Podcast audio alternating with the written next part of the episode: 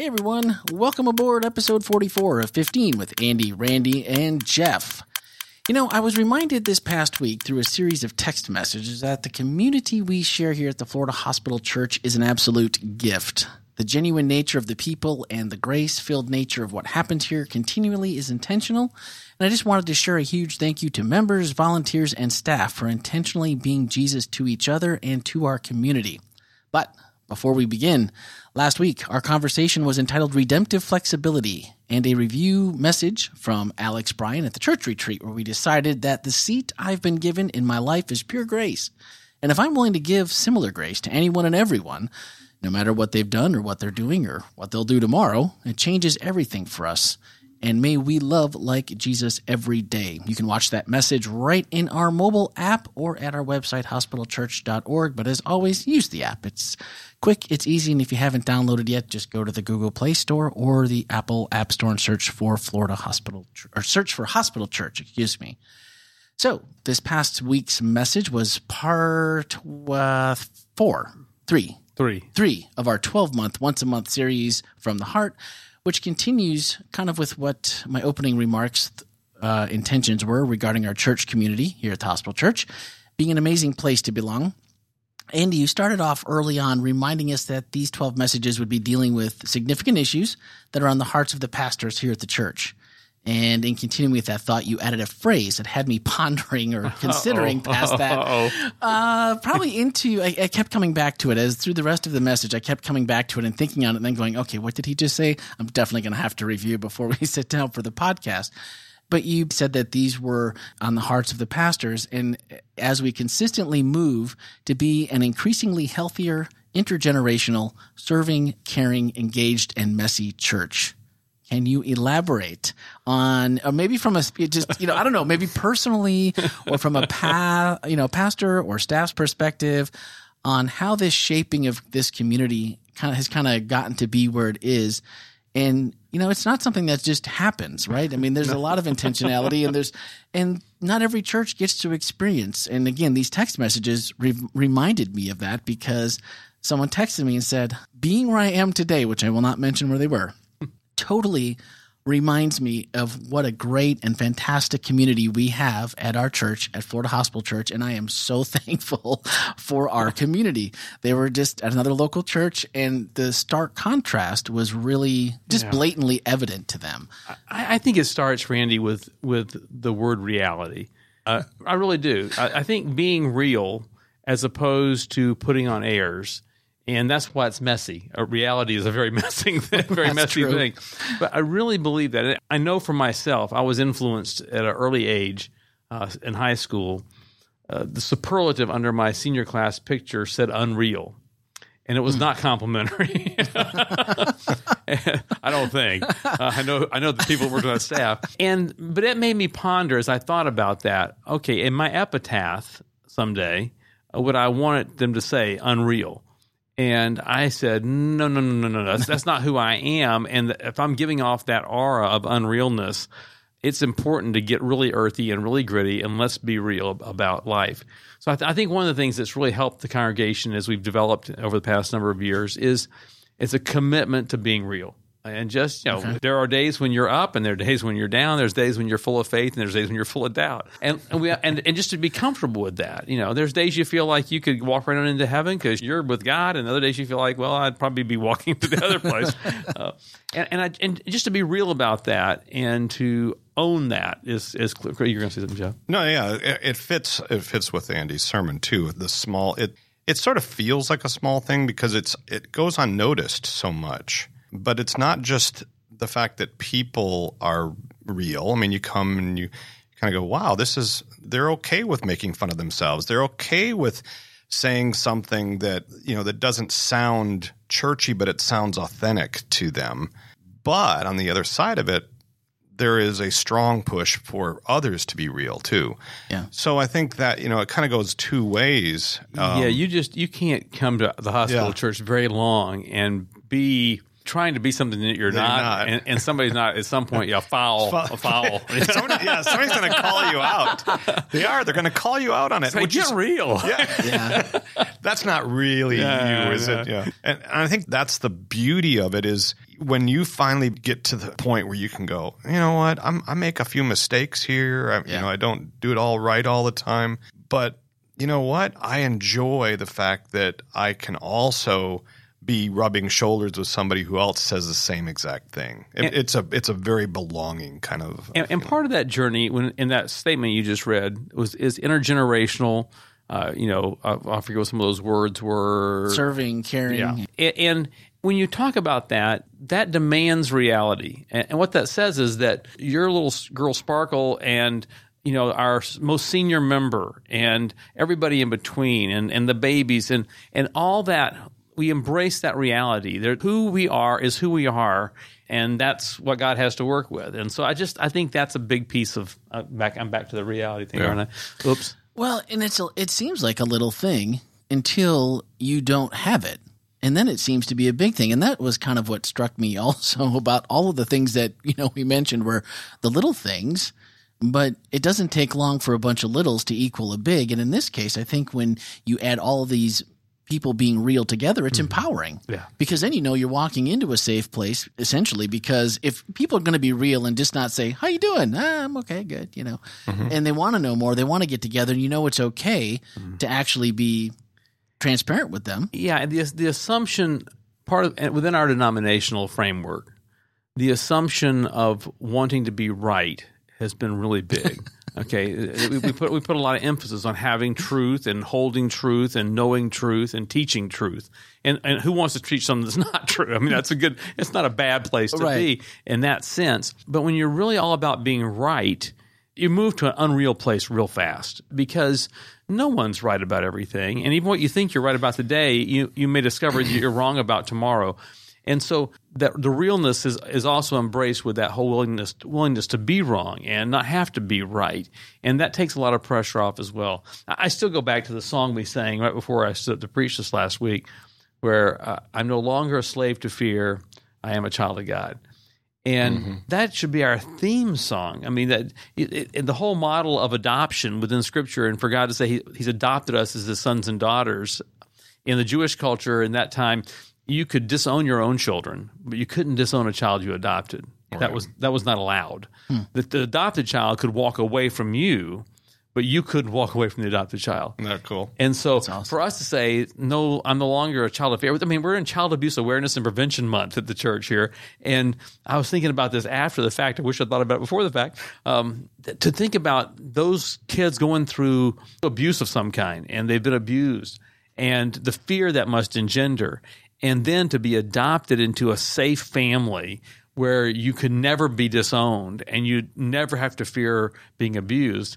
I mean, we ought to be just living a lot more free and real and open lives. Yeah, I think sometimes we get the we get caught up back to the being wrong part. We get confused that being right all the time or being truthful is synonymous with never making mistakes. Mm-hmm.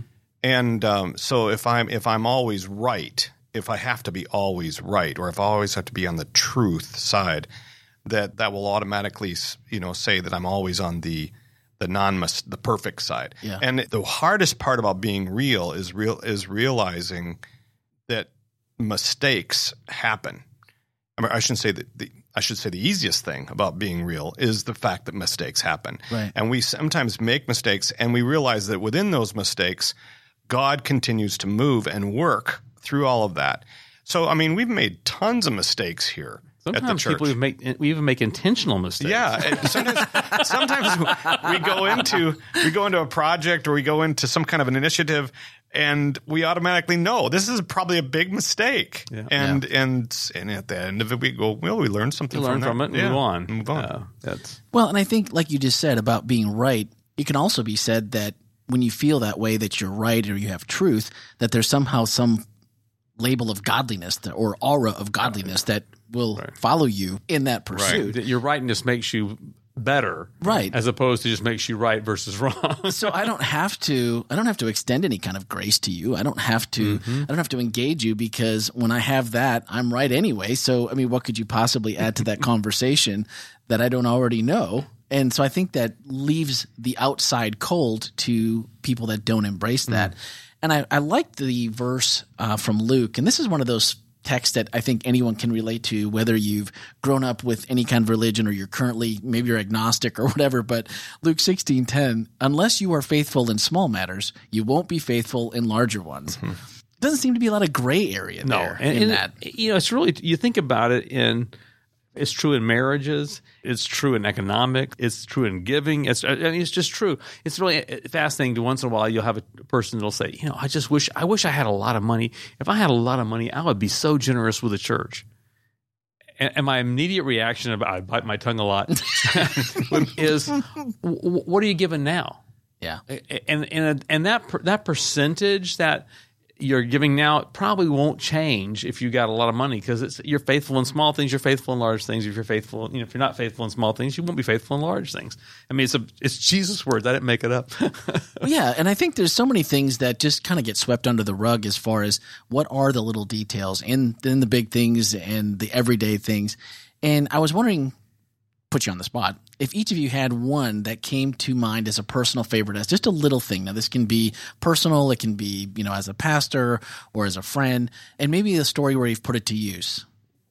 Give me an illustration. What do you want us to talk about?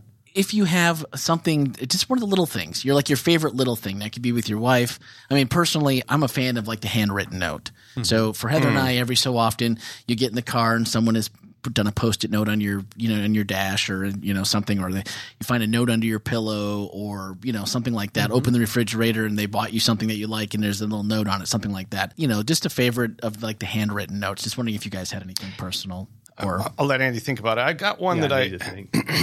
It's kind of it. It kind of it's actually it's kind of a double edged sword. My wife says to me uh oh, because um and, and sometimes it is. I have to be careful because I tend to uh, overuse it with my children sometimes. But I love finding out what somebody's doing well and and pointing it out.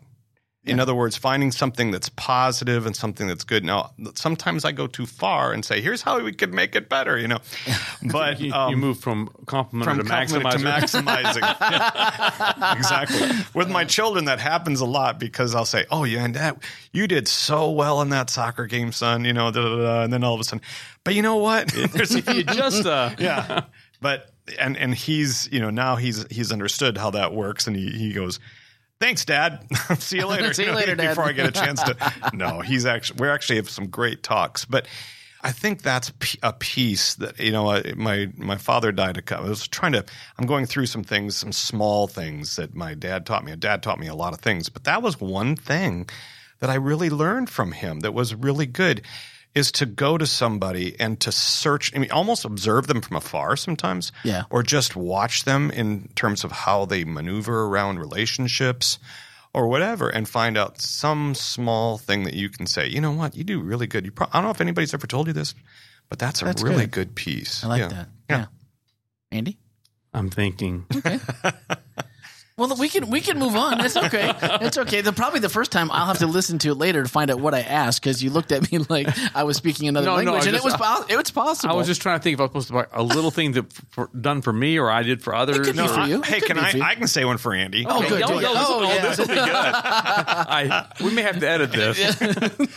No, I, I, and it happens so well because I'm my office is right next to his, Mm-hmm. and I hear you know we don't have really. I mean, we're supposed to have really good soundproof walls, but there I can still hear different things. But he has a laugh that I think everybody understands and knows and hears from. It. You can always hear where Andy is because he's got a laugh. But it's not just a laugh; it's an infectious laugh, and it's Mm-hmm. maybe a small thing to him. He probably doesn't even think about it. But that laugh or that that ability to find the light side of almost everything yeah. is a huge piece in terms of what I think has been one of the little but great things that happens in our church because I believe change happens when positive things are going on and that laugh creates a positive energy wherever he's. It's just a little thing. it's a little thing. It's a little thing. but it's but it's it's powerful. But that's a perfect lead in to what we were going to talk about next was the window analogy of buying into what a person you trust, which I would assume you trust, Jeff, uh, trust what they say about you and then applying it to your window. And then, you know, possibly you may use that filter for how you see your world, how you see yourself. Oh, you don't have possibly you for you, now and you whenever. use that filter whether you like it or not. so, you know, that. That's uh, probably a different word for it in the psychological world.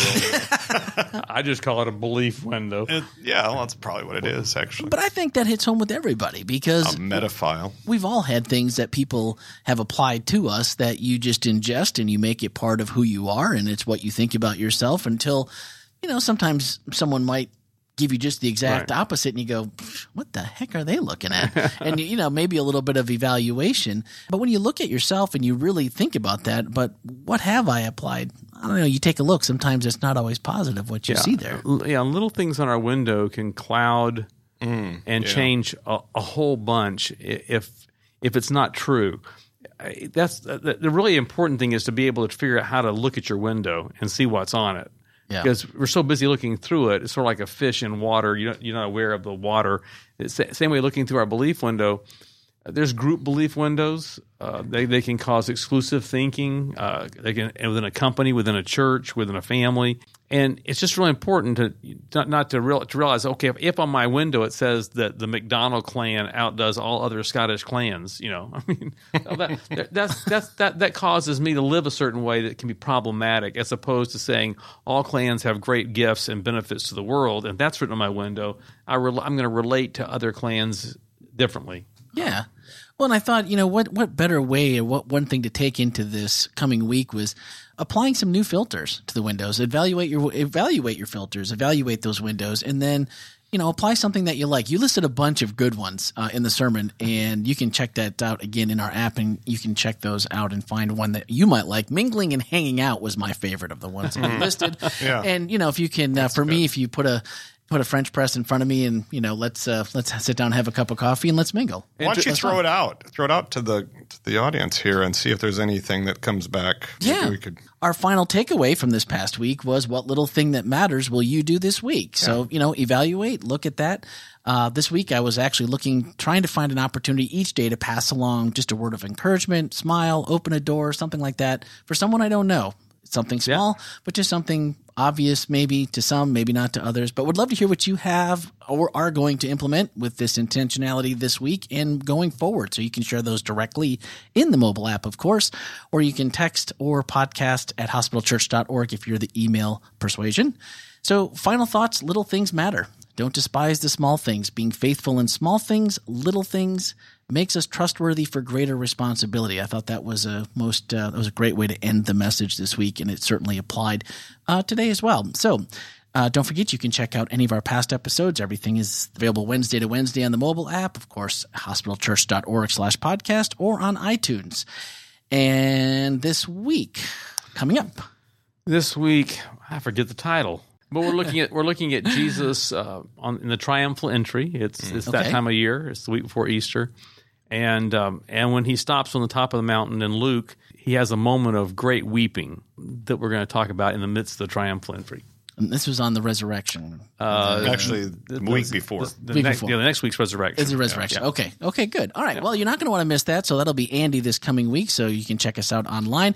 Again, easiest way to do that is at the hospitalchurch.org website, or actually, easiest is the app. So uh, do plan on checking that out. And we'll be back next week, which will be episode 45. So until then, this is Randy for Andy, Jeff, and Tom saying thanks for joining us, and we'll see you then.